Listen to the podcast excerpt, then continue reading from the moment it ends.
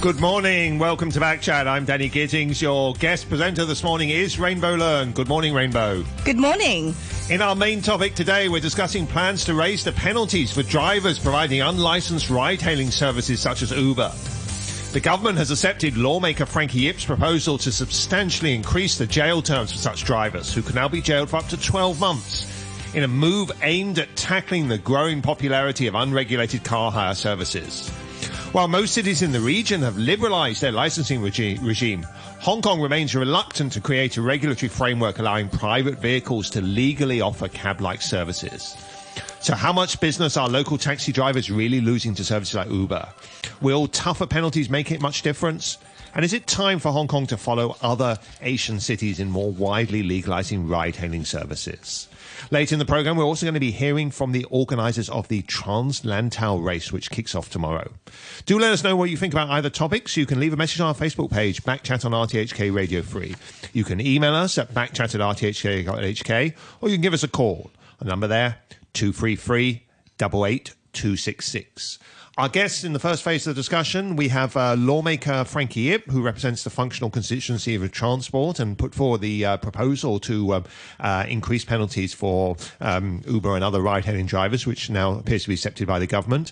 And we also have Mr. K.Y. Leung. Uh, uh, Mr. Leung is the former president of the Chartered Institute of Logistics and Transport. And in the interest of full disclosure, although this is not the capacity either Mr. Leung or I appear in, we are also colleagues working at Hong Kong Youth Space.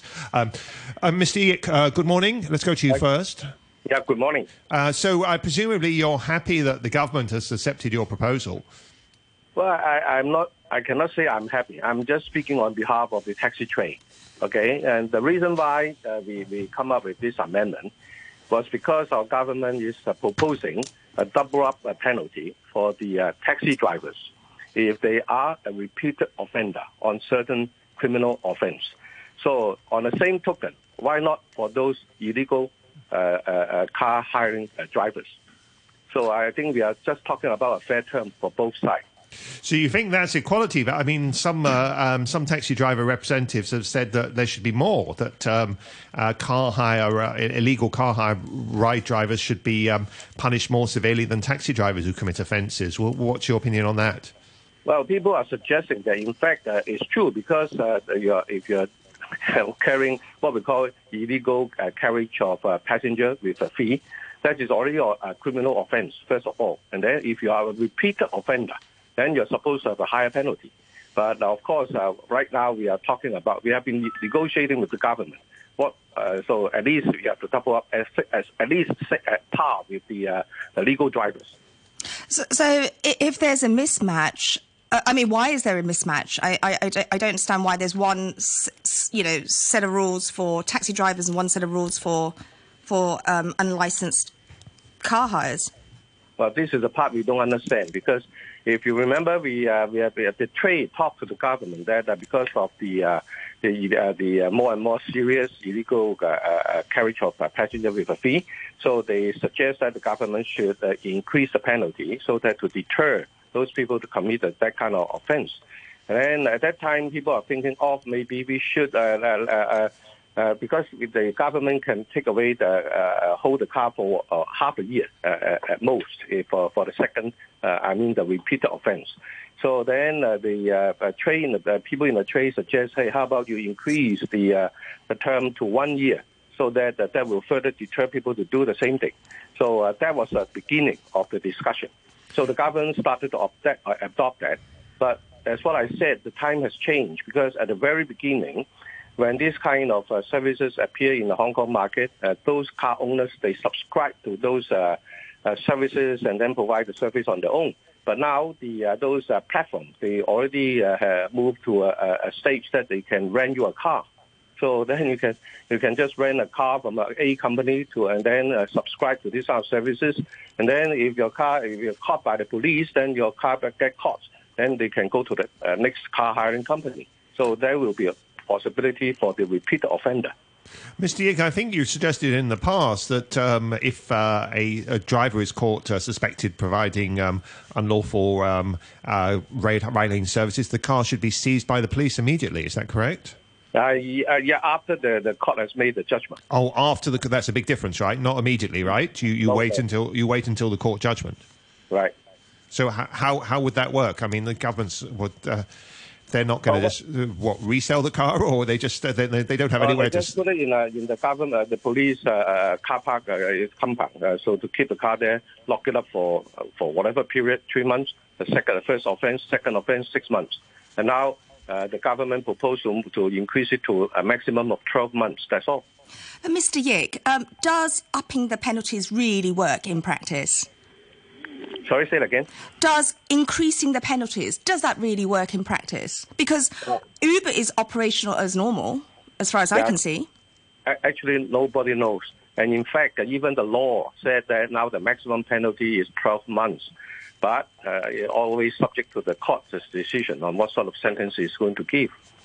Aren't you really fighting a losing battle here? I mean, we look at sort of Singapore and all these places around uh, Asia, not to mention the rest of the world that have um, have licensed um, Uber, or in Singapore it's Grab, isn't it? Right, but um, similar services. And Hong Kong, I mean, especially when uh, we're talking about attracting visitors back to Hong Kong, they arrive with the Uber app. I, I had to explain to some uh, visitors where I work from the UK just last week. They said, "Oh, I can use Uber." I, I said, "Well, actually, that is illegal in Hong Kong," and they they they, they found that very strange. It's, it's, not great for Hong Kong's image, surely, Mr. Yick.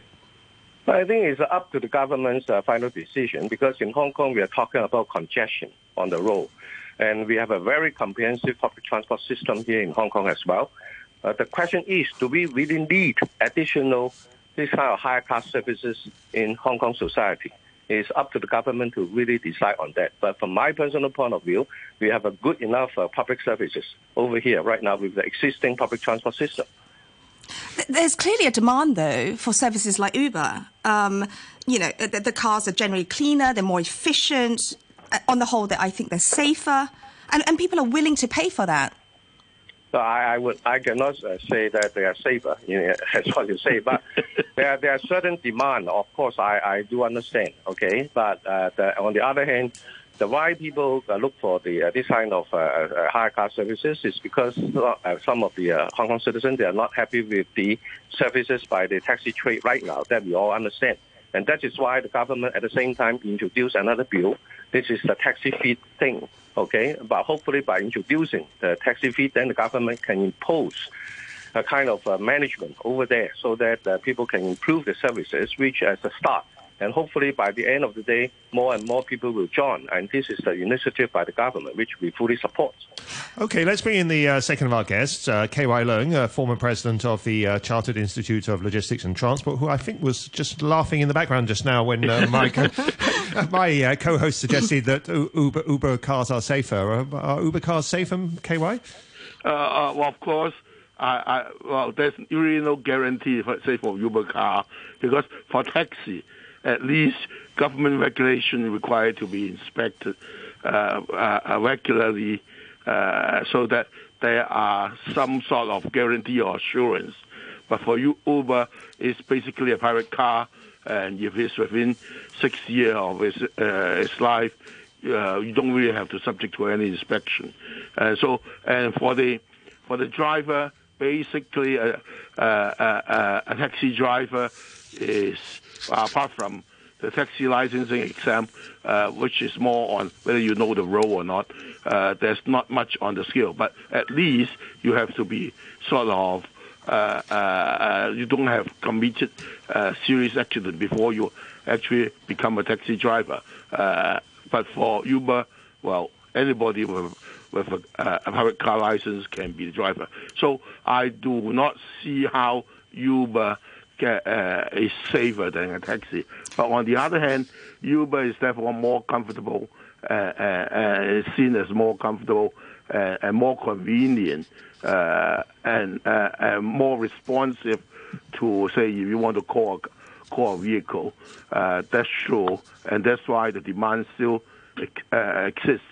And if the demand exists, then the problem is there's demand, uh, and then even if you step up the, the, the penalty for those who found to be offen- offend, uh, the offenders, I, I'm afraid the the situation or say this illegal high car will still uh, carry on and still exist. I, I, suppose my reference to safety was um, I hear much more in the news about taxi accidents, and I don't really hear anything about Uber accidents. Well, because a taxi, if it caught in a traffic accident, then is of course uh, reported in the news as a taxi accident. Mm. But for, for, for, for this illegal high car, it's just another private car accident. K- KY, is the government fighting a losing battle? I mean, people, Uber is widely used. Uh, it's not illegal for passengers to use it. I've used it myself occasionally. Ah. Um, it, um, is the government fight, fighting a losing battle to try and stop it in Hong Kong? Uh, now, first of all, let me declare myself I've never used this sort of service. Maybe because of my my involvement in in, in the transport uh, profession.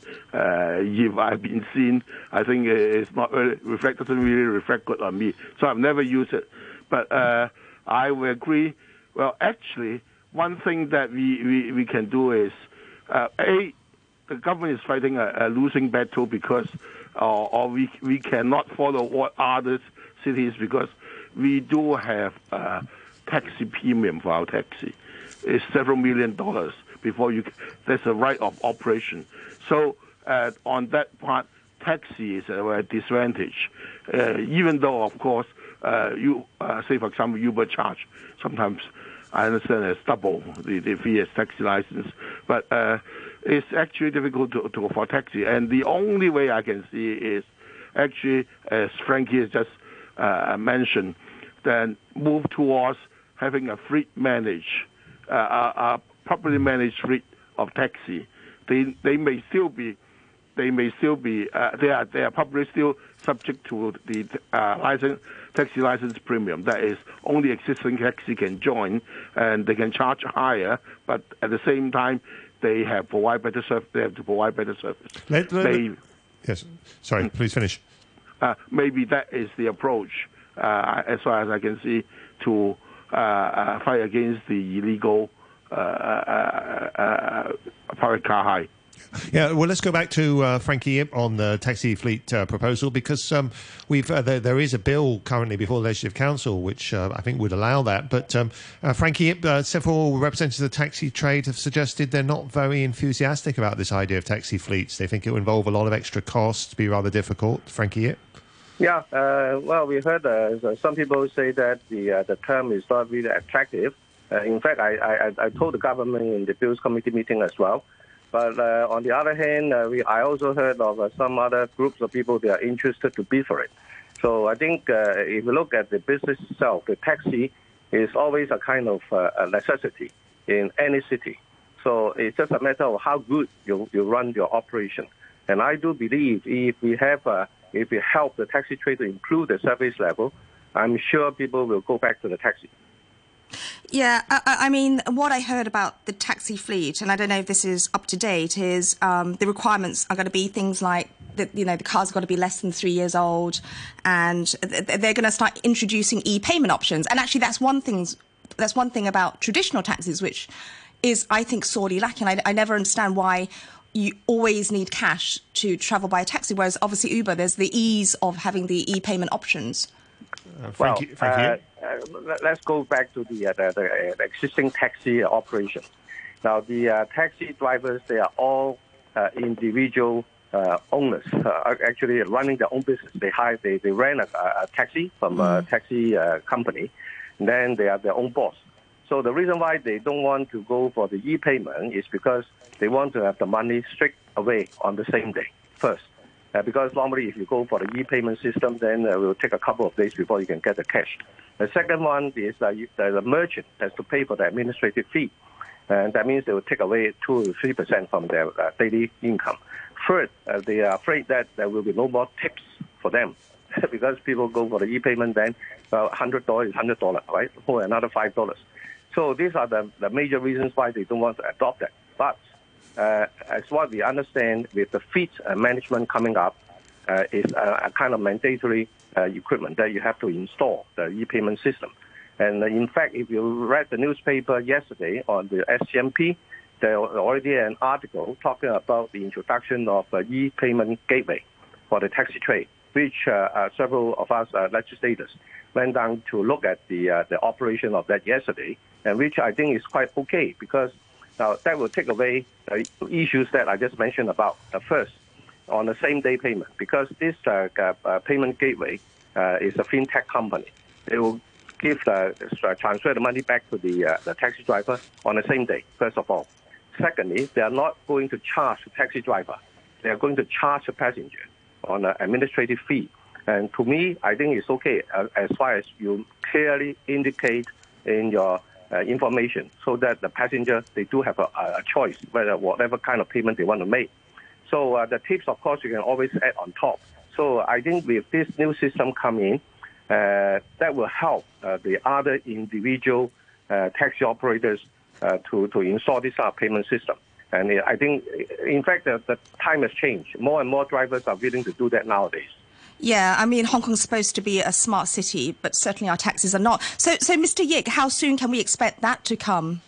Well, I understand there's already a hundred taxis already installed, and they are going Oh. to uh, within a, a couple of months there will be a few hundred more. And uh, with the fleet operation uh, in place, that you will obviously will see a few thousand on the road if uh, people are interested to bid for it. So I think gradually people will move on because uh, I, I, actually handling of cash is a kind of a troublesome. You know? Uh, let me uh, read a, a comment that's coming from a listener, um, uh, Mr. Yick. Uh, uh, uh, Chi says, um, if you ask anyone who can, who's used a taxi whether they can remember the registration number of the taxis they used, I think the implication there is very difficult to remember the registration number of a taxi. With Uber, one can easily find out. That's more safety.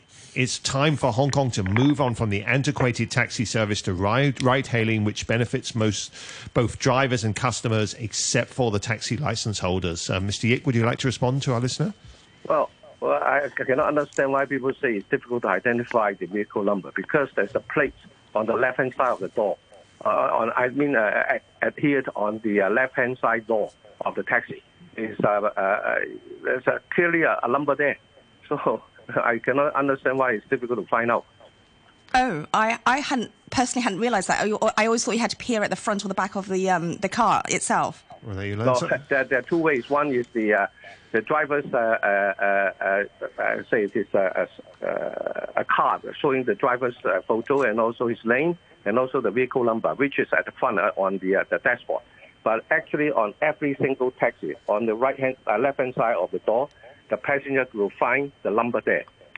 Uh, well, well, we learn something new on Backchat every Yeah. day. I, I suppose the point that our listeners making is, um, you know, I, I mean, obviously, if you do that in a traditional taxi, you're going to have to take positive steps to, you know, take photos, whatever. Okay. Whereas with Uber, it's it's there's also already a, a trail on your mobile phone. Now, with the uh, new uh, e-payment system that uh, that uh, just mentioned about, everything is on your phone. All information, even the receipts, automatically come up. Ah, the payment gateway. Yeah, Oh, I've seen that yesterday. Yes, uh, pretty, which is pretty good. Okay, I I know you have to go in a moment, Mr. Yick. Uh, just, uh, just curious before you go, how far would you go in terms of increasing penalties uh, to try and stop ride-hailing services like Uber? I mean, in Macau, as far as I understand, they put a stop to Uber by uh, punishing the passengers as well as the drivers. Would you, um, would you suggest that the government should introduce something in Hong Kong similar to Hong Kong? Well, there's there are quite a lot of different ways to handle the situation. Uh, some of the countries they uh, give a very heavy penalty. Some of them just say, "Hey, because you're not complying with the law you know, in that particular city, so you're not allowed to operate." There's so many ways to do it. So I think is uh, I have to leave it to the government to find the proper way to handle it. But simply increasing the penalty it doesn't really help at all. Okay, thank, thank you very much. Uh, thank you very much indeed. That was uh, Frankie Yick, uh, the lawmaker, the functional constituency in transport. Uh, let me bring in another comment from a listener, and we'll go back to uh, KY Leung. Uh, Mike says, and t- talking about sort of um, restricting Uber and other drivers, what and let the common man try and earn a living without government control and interference? I don't think so. After the government has been given the opportunity to control the taxi trade better, a huge percentage of taxi drivers smoke in their vehicles, thinking as long as no customer, I can do as I wish. Except the smoke residue gets on the seats and the passenger's clothes. It's only one of many issues. While you can grade an Uber driver instantly, creating a grade, grading system makes the service better. Uh, KY Leung, this comes back to what you were saying earlier that we can't necessarily say that Uber cars are safer, but um, they, they do, uh, do appear to be providing more comfortable vehicles, don't they? That's true. Uh, service is better. And uh, actually, I think the whole problem starts with tax, the, the characteristic how taxi service is provided in Hong Kong is provided by individual operator. Each dri- taxi driver is his own operator on one hand, and and also as I mentioned just earlier, the the the taxi uh, premium, uh, taxi license premium. These are the two things that which cannot easily be moved uh, to to fight against the issue or to mitigate the issue of well, the taxi industry is only operated by individual operator. Uh, that's why we say having fleet operation, then you can actually well, if you have fleet operation, of course, it will be much easier to to make complaint. Now with individual operator, well, apart from having the, the taxi, uh, taxi vehicle number plate, you can always ask for a receipt as well, which gives you much more details. But the problem is, if you want to make a complaint against the taxi, the the the the, the yardstick is whether they actually has uh, uh, uh, uh, been uh, against the law or whether actually uh, if it's uh, what their performance or their behavior is, is illegal, uh, then you can complain.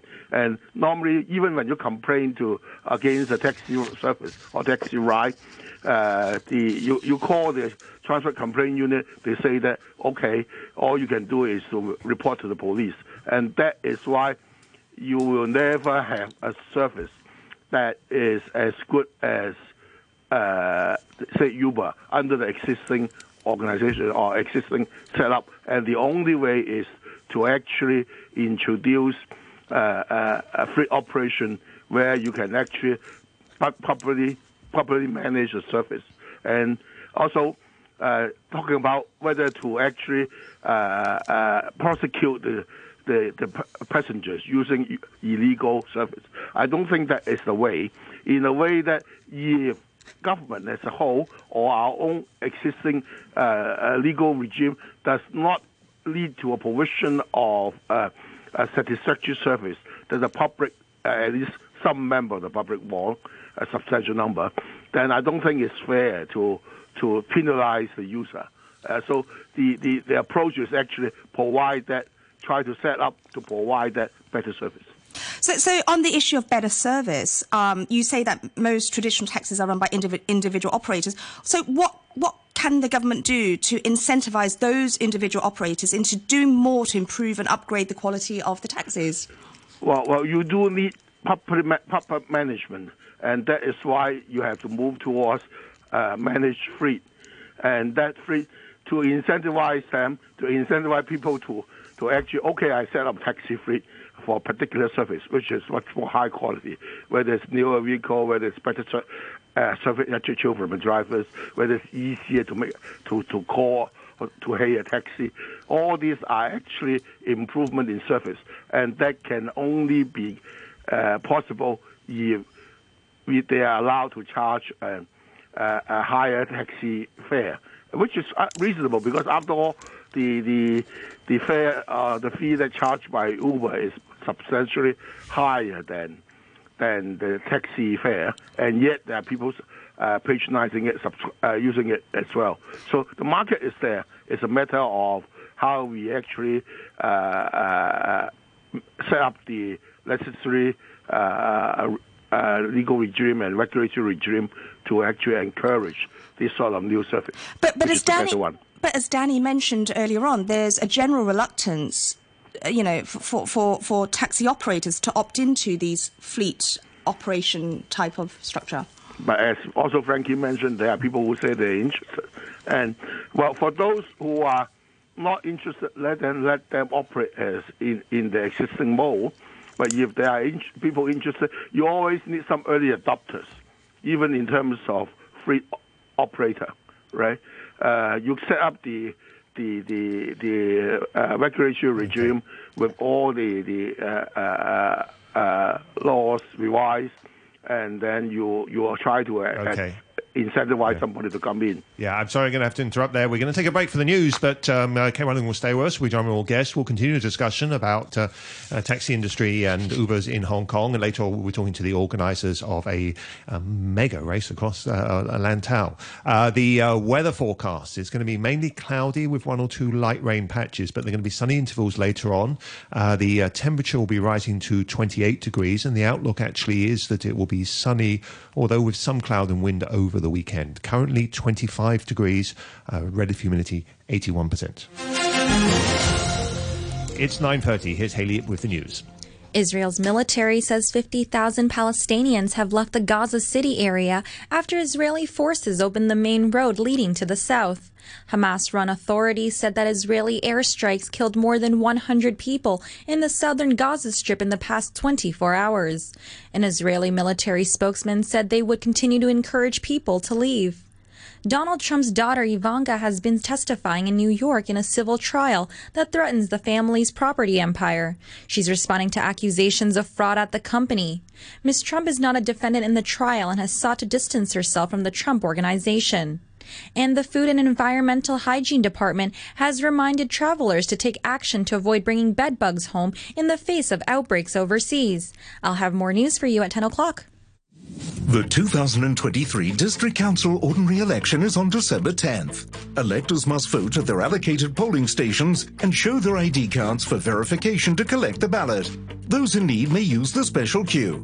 Geographical constituency electors must stamp one tick on the ballot, flip it over, keep it unfolded, and put it into the ballot box. For District Committee's constituency, electors must use the black pen to fill in the ovals and check the ballot at their polling stations. Employees covered by the Minimum Wage Ordinance are entitled to receive the minimum wage, regardless of their mode of employment. From the 1st of May 2023, the statutory minimum wage is raised to $40 per hour. Employees with disabilities can opt for a productivity assessment and receive their wages accordingly. Employees and employers should know the minimum wage ordinance. For details, call 2717 1771.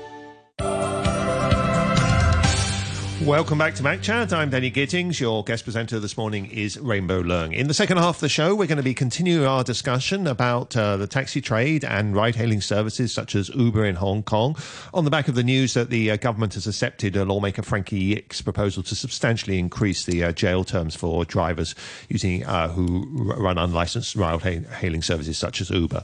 Uh, later on in the program, we're going to be talking to the organisers of this mega TransLantau race, which um, kicks off tomorrow. If you've got any thoughts on either of these topics, you can uh, email us at backchat at rthk.hk or you can leave a message on our Facebook page, Backchat on RTHK Radio 3, or give us a call on 233 double eight two six six. Our guest, as we continue the discussion, uh, still with us, uh, KY Leung, the former president of the uh, Chartered Institute of Logistics and Transport. We're also now joined by Tony Tse. Tony Tse is associate professor of civil and environmental engineering at Hong Kong Polytechnic University. Good morning, Mr. Tse. Welcome to Backchat. Good morning.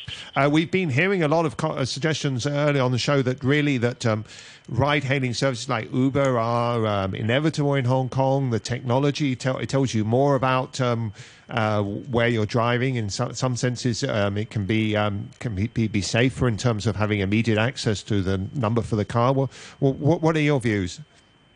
I think I agree with KY that actually some customers they are actually looking for better service, like uh, they want to say get a, a better service that uh, the car more comfortable or more safe, and even for a more flexible payment method. I think uh, I agree with KY actually. So, in your view, should Uber be legalized then? Because once it's legalized, then you can, then the government can sort of like regulate.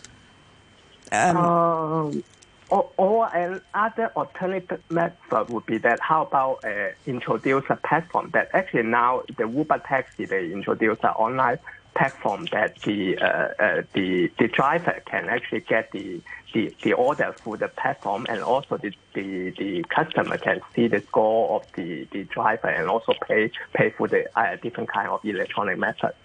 Uh, let's go back to KY Leung, who we had to uh, cut off before the news, because uh, KY, you were talking about uh, taxi fleets and saying that's the way forward, and of course we're talking about how taxi drivers are, are, are reluctant, seem to be reluctant to join these taxi fleets, and you were saying, well, really they would have to be allowed to charge higher fares. As far as I understand the government proposals, taxi fleets would be allowed to charge higher fares if you called a taxi, but um, if you hailed one on the street, it will be the same as any other fare. And presumably, there's a practical issue there that um, you won't know until you get. If you had different fares, you wouldn't know until you got into the cab what the fare for that cab was, right? Well, uh, you know because you you you you you make uh, uh, a call uh, to to a taxi, then you know that you are subject to. You can see it as some sort of calling charge, right? Uh, whereas you it on the street, then uh, whether it's a uh, free taxi, you, you call it that way, or whether it's a normal taxi, you don't know, so you actually pay the same fee. I think that is that is uh, uh, fair. So it, this is actually uh, uh, a better way because then being uh, uh, operating as a fleet, you just do not rely on one source for your business, and you can also get it from the street, so that it will be much more viable. But but focusing on the reluctance of ta- nor, you know. Uh, uh, taxis to opt into a fleet. I mean, what can be done to incentivize those those taxi drivers? Uh, it's, it's actually not the taxi driver to to opt in. They are Or actually, the license. They are, they are actually uh, fleet owners in Hong Kong. There are companies that actually own a large number of taxi, and there are companies that who also operate a number of taxi. Uh, uh, in a way that you, I have a, ta- if I have a, uh, I own a taxi. Instead of actually finding my own driver, I can pass it to a company. They charge me a fee and they lease it out. So there are taxi available. There are people who actually do manage, though uh, to a very uh, low minimum standard of requ- satisfying the legal requirement, not in terms of providing better service. So the challenge is uh, to convince somebody or a company which is keen to actually provide uh, a more premium service, and yet these are the companies that own taxis. In fact, put it this way, uh, well, we just now, uh, uh, Tony mentioned uh, uh, Uber taxi. How, why can't Uber actually operate a taxi fleet? Right? Well, I Right? think the government has said actually yes that um, Uber Yeah. is uh, they, the- Uber the- would be uh, welcome to ser- to apply for uh, to operate a taxi fleet. the uh, only uh, we, we keep on saying that they are always keep on coming, having the comment that why can't we uh, uh, legitimize uh, uh, Uber uh, service? The challenge is Uber in its existing form, the the the the, the vehicle owner doesn't really have to uh, pay uh, uh, uh, Uh, uh, uh, premium of several million dollars to actually have the right to operate, right? And so it's really unfair if you say, okay, in this existing form, it can be legalized. We, we should explain that we did invite uh, Uber on the program this morning, but uh, the uh, head of the Uber in Hong Kong wa- was out of town, and so they were unable to appear. Um, um, Tony Sze, how, how about um, the, the practical issues about having a taxi fleet service in Hong Kong? What's your opinion? Uh, I think how about the say revising the uh, charging mechanism? So just now, KY said that uh, the uh, they for some customer they look for better service or at the peak time there are higher demand. How about can we say review whether the charging mechanism can be changed? Say uh, at high demand time or more uh, customer look for the taxi can can the the charge can actually be changed just like what we do for the post terminal. I I mean, it, it seems to me there's still a lot of money for these taxi fleet operations. There's a lot of mon- investment money at the outset. I, I, I just, I, you know, I, I know KY. You said that there are, are fleets out there already. Um, I, I don't see that many myself, um, and and it's, and I don't think it's really caught on. Well, Yeah, the, the uh, fleet is actually in terms of uh, being managed, say, finding a driver or getting somebody to lease the taxi, and then uh, making the arrange. Uh, but it's not really to provide a better service. So it's actually the, the nature of the fleet operation right now, the fleet owners, they just operate the taxi, offer the taxi, but not to provide higher service, higher level of service. So that will be the major change. And in fact, just now, about if you have, uh, say, a vehicle, uh, a taxi fleet, if the taxi fleet have a different external appearance, then even if it's being hailed on the street, you can still charge a higher premium. We can actually uh, uh, uh, uh, arrange legally that they can charge a higher premium, and whether uh, and it's up to the the, the, the passenger or the the, the cu- uh, customer on the street where they want to hail such a taxi. Okay, uh, let, let me bring in another comment from a listener, um, a satisfied Uber user by the look of it. Um, S- Saurabh says the main reason my friends and I have used Uber is because one, a taxi is unavailable in the area we're in, and two, taxis are there but they're unwilling to take us to where we want to go. They're faking that either they don't know where it is, or it's off, or they're nearly off duty, or shift change, or whatever. Or even worse, when you're trying to flag a taxi down on the road, and as a non-Chinese person, uh, they see you and ignore you, or put up their out of sign, um, out of service sign, just on purpose. With Uber or any service like that, and having used the Hong Kong taxi app as well with very little success, with Uber or any similar service, I can preset my destination, not having to bother explain to the taxi driver where I want to go. I can also make sure that I get there because I can track on the app in a map where I am and where I'm going. And I can make sure the uh, taxi driver's not taking me for an extra ride. Satisfied customer. Uh, Tony Sze? Yes, I agree. Just like what, what we do when we travel to some other countries, we don't know how to speak the, that language. So I think it's actually uh, su- uh, if we have such a platform or such an app for the foreigners, it would be easier for them.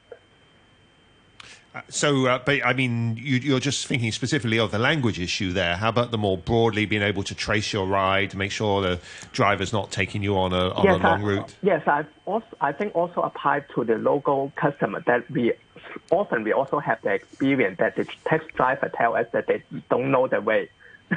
where where uh, say you tell them the destination and then they ask for uh, how how to go to that destination. I think quite a lot of us uh, also encounter similar situations. KY, it strikes me that well, if we want to incentivise uh, taxi trade to, I mean, taxi fleets and something, I mean, one thing taxi drivers would love is if they were allowed to do Uber-style surge surge pricing, wouldn't they? That would that would get them moving. I mean, you might say surge pricing sort of unofficially exists already, in that taxi drivers will um, put up their flag when it's raining or something, and quite often ask for extra money. But uh, surge pricing, um, being able to charge more at peak times, would be a huge incentive, wouldn't it, KY? Uh, well, that is really a matter of common policy whether whether uh, you are allowed to to charge peak services. Government actually introduced it for toll, but for a different. Well, that's a very good point, le- isn't it? It's- Very very legitimate reason, right? But if you are a taxi fleet operator, you manage a fleet of taxi, then it's really it's really. Uh, the, the operator's responsibility to, for example, uh, uh, spread out your your shift changing time. I think, in fact, in reality, there are people who actually uh, between the two shifts they agree on a different uh, changing time, probably slightly early or slightly later. So actually, I don't think we actually have to uh, uh, challenge that part. But on the other hand, on the other hand, uh, I do remember uh, there are places uh, even 20, 30 years ago when I went to Beijing for a taxi. And in fact, there are other cities doing that as well. Say after 11 o'clock, 11.30, then you're allowed to charge higher. So I think if it's a time, uh, varies with the time, I think uh, as long as you have uh, the, the, the rationale well spelled out, I don't think it's a major problem. And now, electronically, uh, with all these electronic devices and with all these uh, IT facilities, I don't think it's a problem. Just in the same way as we manage out tunnel toll.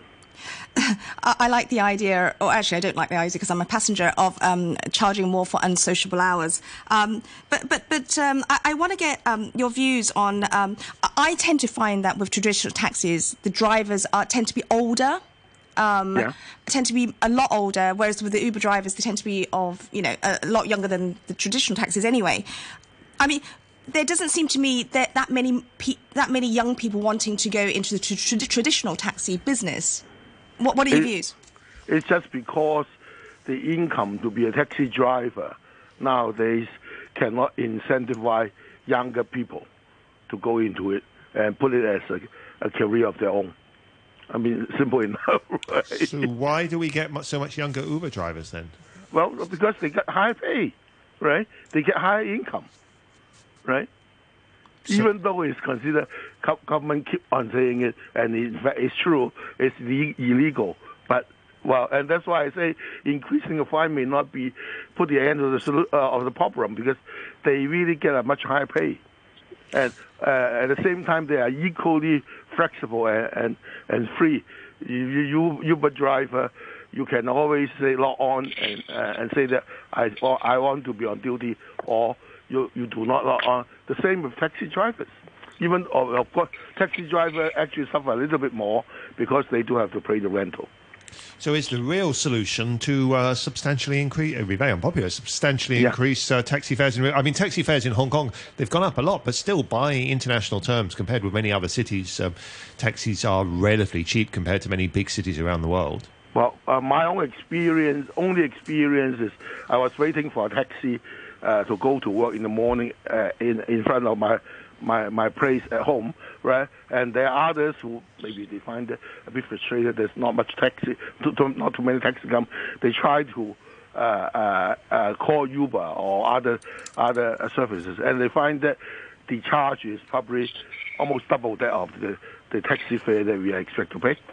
So that is uh, that's the example of the surge pricing, which perhaps we would suggest to um, uh, taxi drivers would welcome going forward. Um, I think we're going to have to call this uh, discussion to a close here, um, and thank very much uh, K.Y. Leung, uh, who former president of Chartered Institute of Logistics and Transport, who's been with us um, from the start of the show, and also to uh, thank uh, Tony Sze, associate professor of civil and environmental engineering at Hong Kong Polytechnic University, who's joined us in uh, this, this part of the discussion. I'll give the last word, uh, as often, to our listeners. There's a couple more uh, emails coming in. Um, uh, email from Hu, Hugh, sorry, says this is so typical of the ingrained insular Hong Kong stance to resist improving people's lives. How can we attract overseas tourists? and job seekers with attitudes like this. Uh, and uh, a longer email from uh, Les. Les says, Local taxi drivers are losing out to service like Uber because local taxi drivers provide a substandard service. Local taxis don't want to use Octopus or credit cards, and when the machines are fitted, they apparently don't work. There are some good taxi drivers, but they're increasingly few and far between. Unfortunately, most seem not to care. Uber is not the problem in Hong Kong, it's the taxi service itself. The vehicles and the drivers are unreliable and the complaint lines don't work. Uber is a better choice. You know which route you're taking, you know what you're paying, and you know that your Uber driver and the car he's driving will be clean and tidy. Honestly, Hong Kong taxis do not represent our home. Uh, the Hong Kong government should seriously consider legalizing Uber, not banning or fining them, and provide us with a choice to use better drivers, cars, and services. Thank you very much, Les. Uh, stay with us. 95 years of public service broadcasting. Stay tuned with Hong Kong. I'm Gilly of Consumer Council. Happy birthday, RTHK, for your 95th anniversary. May I wish you always filled with positive energy, continue to discover and report accurate, impartial, and objective consumer news for consumers to shop smartly every day. 95 years of public service broadcasting. 95 years. Stay tuned. Stay tuned with Hong Kong. You're listening to Backchat. Call us on 233 88 266 and have your say. In the closing segment of this morning's show, we're going to be looking at the uh, TransLantau race, which kicks off tomorrow. And actually, I've been having a quick look at that. Uh, they, there's quite a quite a variety of um, options on the TransLantau race. You can take the uh, 25 kilometer um, option, which I suppose is considered the soft option because it starts at 25k and then it goes up to 50 kilometers, 100 kilometers, and wait for this, 140 kilometers around Lantau. Uh, so, if anyone's up, up for uh, doing 140 uh, kilometers around uh, Lantau, uh, Clement Dumont, who's the race director and co-founder of uh, TransLantau by U- U- UTMB, is here to tell us more. Uh, good morning, uh, Clement Dumont. Dumont. Welcome to Backchat. Good. Good morning. 140 kilometers around Lantau. Yeah, you you will be surprised, but uh, there are surprised, A couple of hundred people, a couple of hundred people, and coming from uh, everywhere, uh, joining this 140. What sort of time? I mean, you're not going to do that all in one day, are you? I, I- saw some references on your website. Watch out for village dogs, and um, uh, you can drop off a bag halfway through in Tai O or something like that, right? This, this this is a. Uh, we have different terms, don't we? Marathon, ultra marathon. This is must be in the ultra marathon or beyond category. Yeah, because actually, if you say 140 kilometers, but they also do a lot of climbing, so over 7,000 meters climbing. So if you put it on a flat uh, route, it's over 200 con- kilometers. Uh, but we still have, uh, and we closed the registration a while ago, so we have over 400 people from uh, 30 different countries joining, and and the fastest uh, because we have very very strong uh, elite professional runners. They they will do it within uh, 12 hours, which is a very Wow. fast pace. Uh, did you say there were 400 participants in the 140 kilometer race? Yes, because this uh, longest distance is the first edition. So TransLantau has been uh, a race uh, organized for 10, 10 years, so it will be the 10th edition. Um, it's been selling out for the last uh, five years, so it's been already uh, quite popular with uh, 45% from overseas, so from outside of Hong Kong. Uh, but we added this longer uh, distance uh, for the first time this year, so we didn't want to take too much risk. So we had only 400 people, but the other distance, yeah, have uh, seven to 800 uh, runners uh, per distance. Um, and of course, we, we limit the number of people because uh, of the size of the trail. So 140k. This is the first time you're doing it, but the the 100 kilometer one, you, you, you, you that's you've been doing that several times before, right? Yes, it's been on for, for eight years, and um every year uh, sailing out, and uh, many people, many Hong Kong runners actually, because uh, Hong Kong is uh, very popular for trail running. is uh, one uh, the third region in the world where you have the highest concentration of trail running. Believe it or not, you have France, Spain, and Hong Kong is uh, one of the top three in terms of number of uh, runners uh, per, per per habitant. So it's a very high concentration, and this you can understand with all the trails we have in Hong Kong are accessible and a, a- a really great uh, trail network, uh, which makes a popular activity in Hong Kong. Did, did- you design all of the different race trails? The 25, 50, 100, and 140? Yeah, so I'm a trail runner myself. I, I came, so I'm French, but I came to Hong Kong uh, 15 years ago, and uh, uh, it was my hobby. And uh, one day I decided, oh, I want to show to uh, local uh, people how uh, Lantau is a great uh, island. So I started to design uh, a 50 kilometers, and people really enjoy it. And then it, it went up like this, and uh, we increased the distance, difficulty, and uh, people still uh, Mhm. signing up, joining, and enjoying the challenge and the suffering. So this is how it started. Yeah. It's part of what's in the term "no pain, no gain," right? It's, it's the suffering is part of it. Is that right?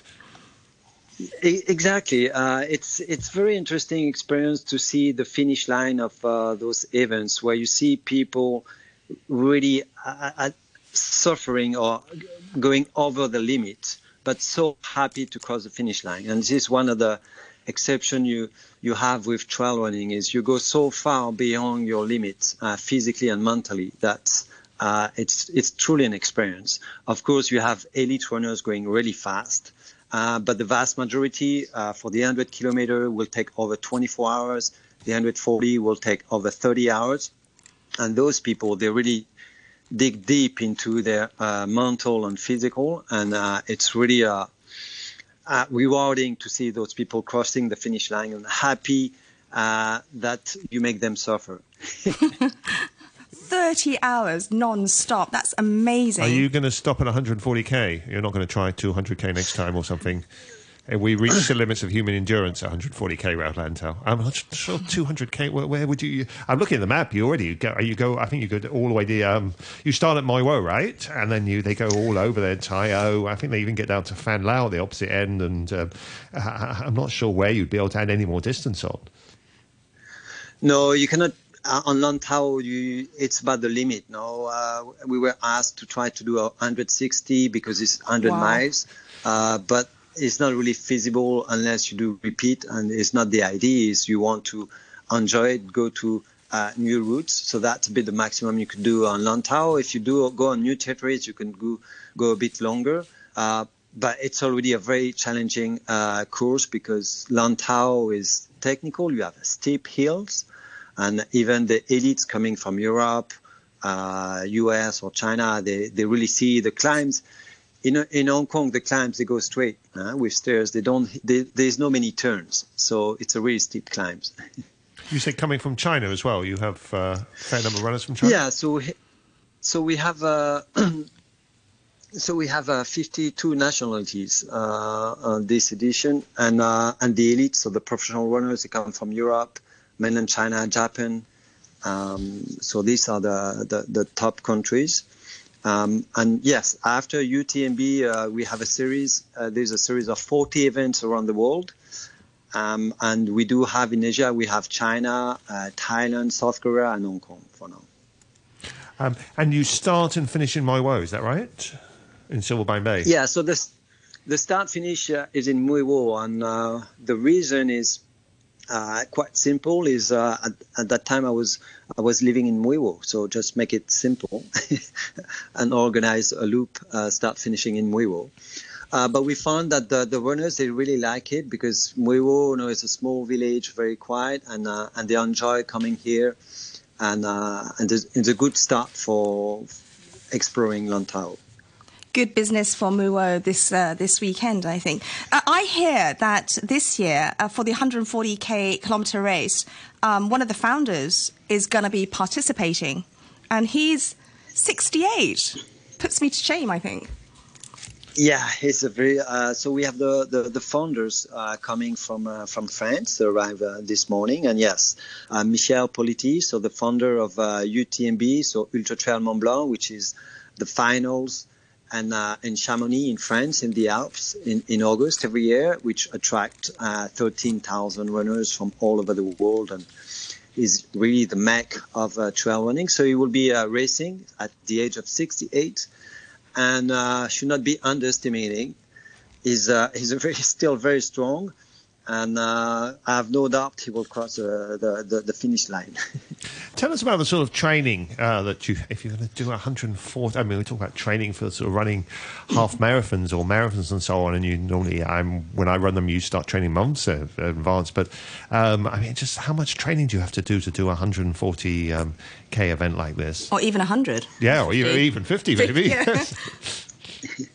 It, it really depends on, on your goals. Of course, of professional runners they, they will run 150 or 200 kilometers a week and uh, oh. with uh, with climbs. That's a normal week. Uh, but yeah, but but these are really the the top eight.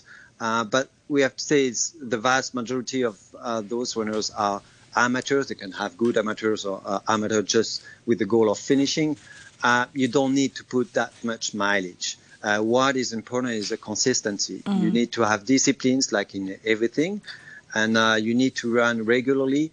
Uh, of course, if you target 100 or 140, you need to run uh, probably five, five, at least five times a week, and do one long distance at least over the weekend. Uh, when we say long distance, is uh, 30, 30 or 40 kilometers uh, in, in in one go or you do what you do back-to-back runs. So you do a 20, 30 kilometer one day, and the next day another 20 or 30 kilometers. So you had mileage on your legs. So what is important is to to train your muscle to to the endurance. And after it's a lot of in your mind. It is is is really pushing your, your, your body and of course nutrition is, is key and that's why we have regular checkpoints so people can ref, uh, refill in water uh, energy drink uh, and food and uh, you have to pace yourself with the nutrition.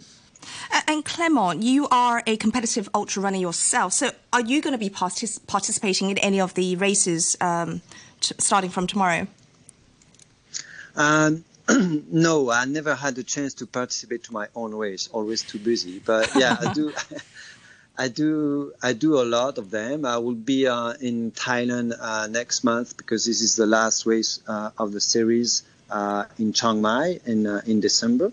So I will par- be participating to to this one, and uh, yeah, I've done uh, many uh, uh, trail running races, but unfortunately not Triathlon, TransLantau yet.